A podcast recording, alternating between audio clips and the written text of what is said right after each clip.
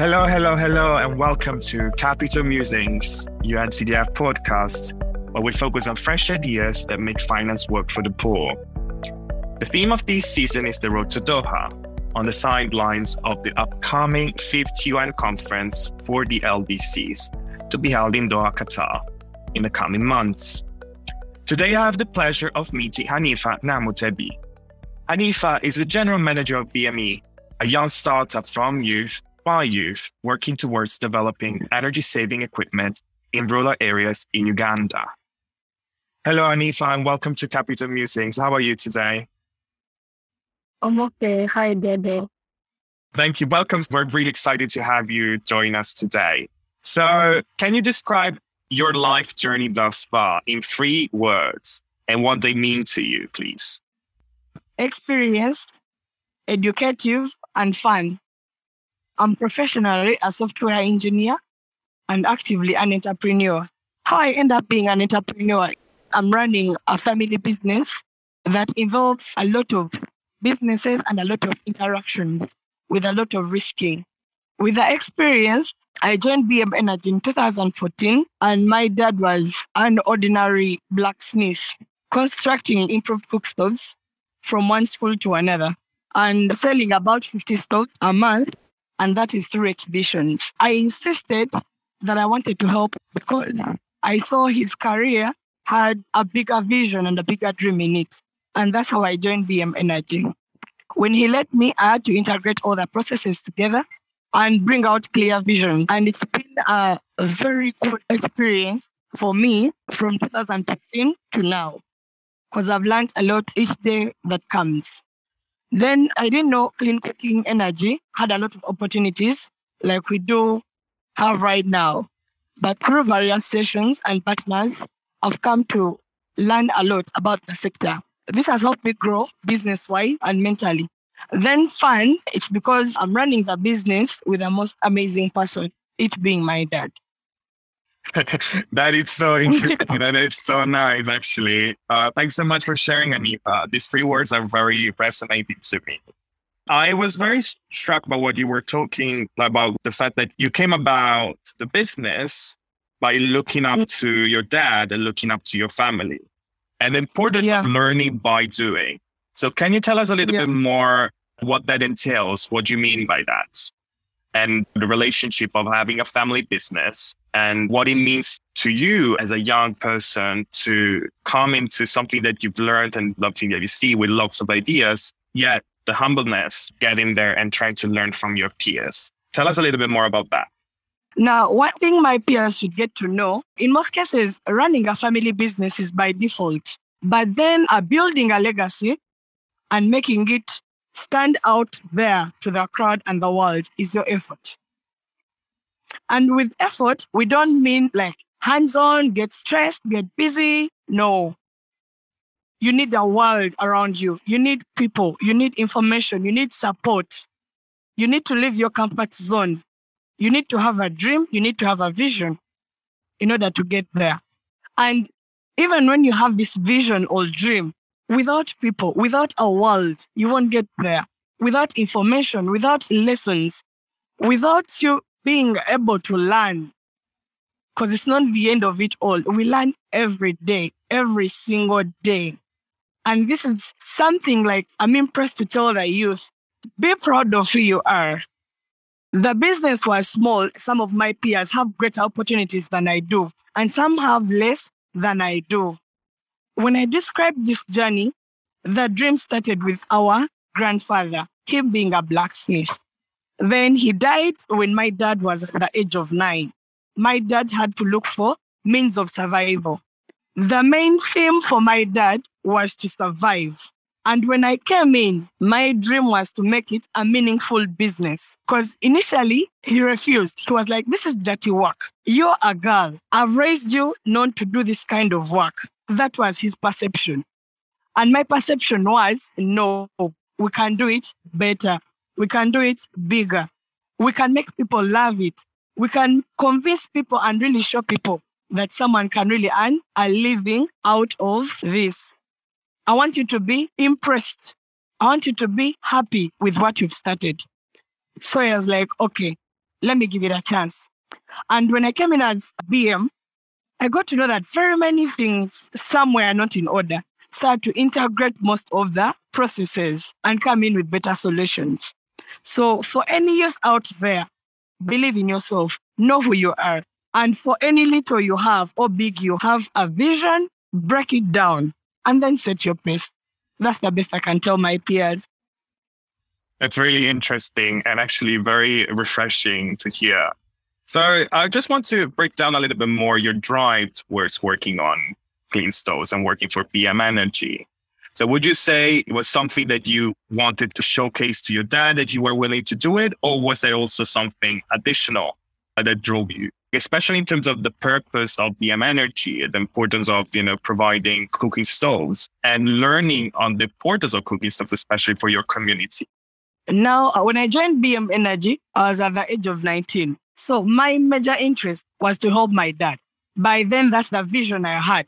But then I was lucky through a proposal that we wrote to GIZ EnDev, I got sensitized about the purposes of a cooking stove. They told me what you do is better than making things right or making your life better, but it's also helping the community. Then I was impressed that at least I joined something that is going to change people's lives. Through that sensitization under GIZ, that's how I got to know how important coming up with an improved cook stove is. What does it mean to have uh, cooking stoves? Why do you think it's important to your community? Now, let me start this with a story. Uh, one day I had to go to Arua. I had some research in the field work with my colleagues. So I told them today I'm joining you. There is nothing more interesting than seeing a client or someone very happy running in to come and receive your product, not free of charge, but they're going to purchase it. And when they get there, they're like, this is the best stove I've ever used. I was impressed. I ran out of words to an extent that I was like, no, I'm buying this stove for her. Then I was like, why do you like this stove? She was like, this is the quality stove on the market. Me, I only know it as the red stove. I don't know its brand, but I only know the red stove. Then there's what else? Was like, it emits less smoke. It saves on the amount of fuel I would have used, and I prepare my meals very timely.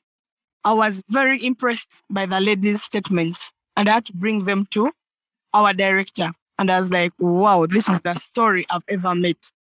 And I, I even had clear pics with the lady. This made me very impressed that I got to know that you're changing lives out there beyond your expectations. It's indeed very interesting to hear how you, by working on a family business, you can actually help others. And what it means, maybe like a different perspective of what your daily work is and what that entails. You've talked about sensitization to better become acquainted of the work that we do and normally what we see yeah. on a day to day basis.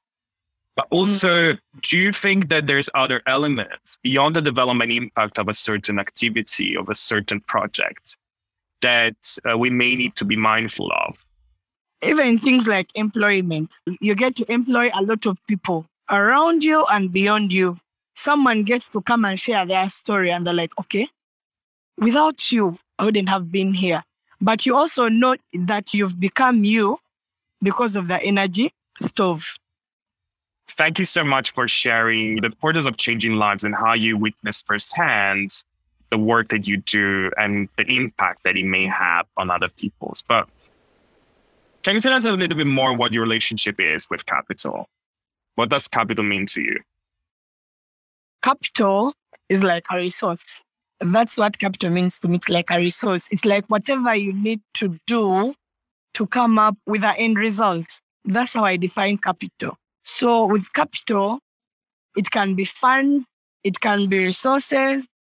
Actually, when I say resources, it's like I've generalized most of them. It can be funds, it can be raw materials, it can be the human resource. It's quite a lot. Anything you need or anything that you can put, you can put into a business in order for you to achieve an end goal or to get a result. That's how I define capital. Thank you, Anifa. You've uh, talked about the different facets that capital may present itself in a different context. But tell us why you think that capital and more broadly financing opportunities are so important for youth now. Why I think they're important. Many youth out there have many dreams, but they are not exposed. They're exposed to a few financing channels. I, for one, I was exposed through my dad that at least I found him with a little bit savings on where I can start. But then there are youth out there that have a lot of dreams and visions, well laid out on paper and well elaborated, but they don't have the funds to drive their dream. They don't have the funds to drive their vision. They don't have the funds to drive the activities that lead them there. And in the African setting, which is a wrong setting, by the way, in most cases, when you're talking to people older than us, the youth, they rarely give you that opportunity that you know something. Through all this gold, but to a limited extent, the youth are usually exposed to very many current technologies, opportunities that can run the world differently. And I really think it's really important for them to get exposed to different financing channels as long as they elaborate their visions and put them on paper and critically present them to the world out there. Can you tell us a little bit more, talking about capital, how you came about learning about UNCDF and what we do? I came to know about this opportunity with UNCDF that was helping growing companies uh, maybe carry out some activities and it was supporting it was supporting a few sectors in your companies depending on how you identify it so I applied with UNCDF under a project of distribution of affordable energy saving cookstoves. That's how I got to know about it. It's been a very great journey because at least I got to employ more women because it encourages the employment of more women. I had to employ more women. We bought machinery. It provided a lot of supporting with also our reporting system. We had to change it from the analog to the digital because we used to do a lot of physical writing and a lot of hard copies. I'm very proud of UNCDF. Most of the systems are automated now. And we are looking at a bigger plant because it cleared our vision out there. Thank you so much, Anifa. As you know, that we're on the clock to the fifth conference for the least developed countries in Doha, Qatar. What are the main priorities you think that we as development practitioners should be focusing on in serving the LDCs in the next 10 years? because many youth and many companies in the least developing countries do have the knowledge, do have the resources, do have the ideas in general, but implementing becomes a challenge. One may be due to the government policies in their countries, then we the other shortage of funds.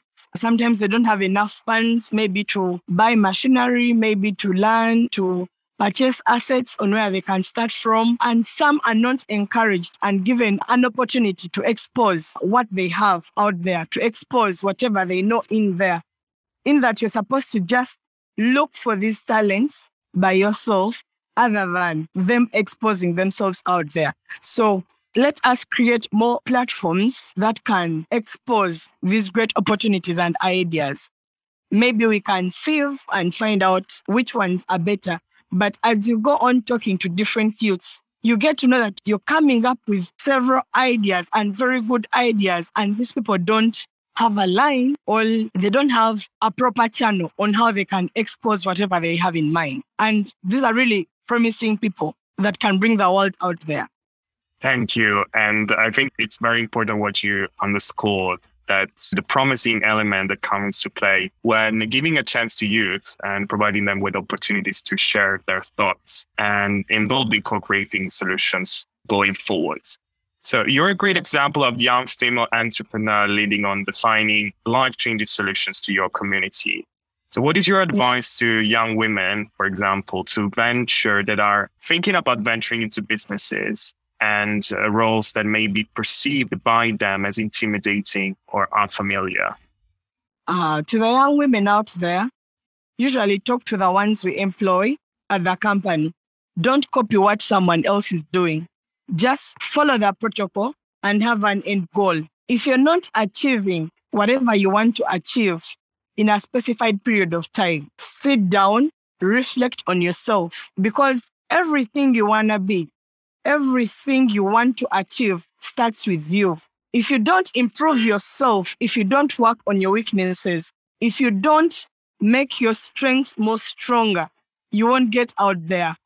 And with the way all around, when you're successful, you always have a platform to tell a story. When you're not successful, you'll never have a platform to tell your story. So, for any women out there, believe in yourself, sit down, get to know your weaknesses, work on your weaknesses, have an end goal with a clear timeline that's the best I can tell the women out there. Thanks so much, Anifa. I think it was very informative. And thank you for sharing your story and of how you became even more active with working with different communities in Uganda to provide safe cookstoves. Thank you for joining us today. And thanks to our audience for joining us on UNCDF podcast Capital Musings. Once again, you can find us on Apple, Spotify, and our dedicated website, podcast.uncdf.org. If you found this episode useful, please spread the word on Twitter with the hashtag Capital Musings or leave us a review. Reviews help us and new listeners discover our podcast. So if you enjoyed listening, please leave a review. Thanks, and until next time.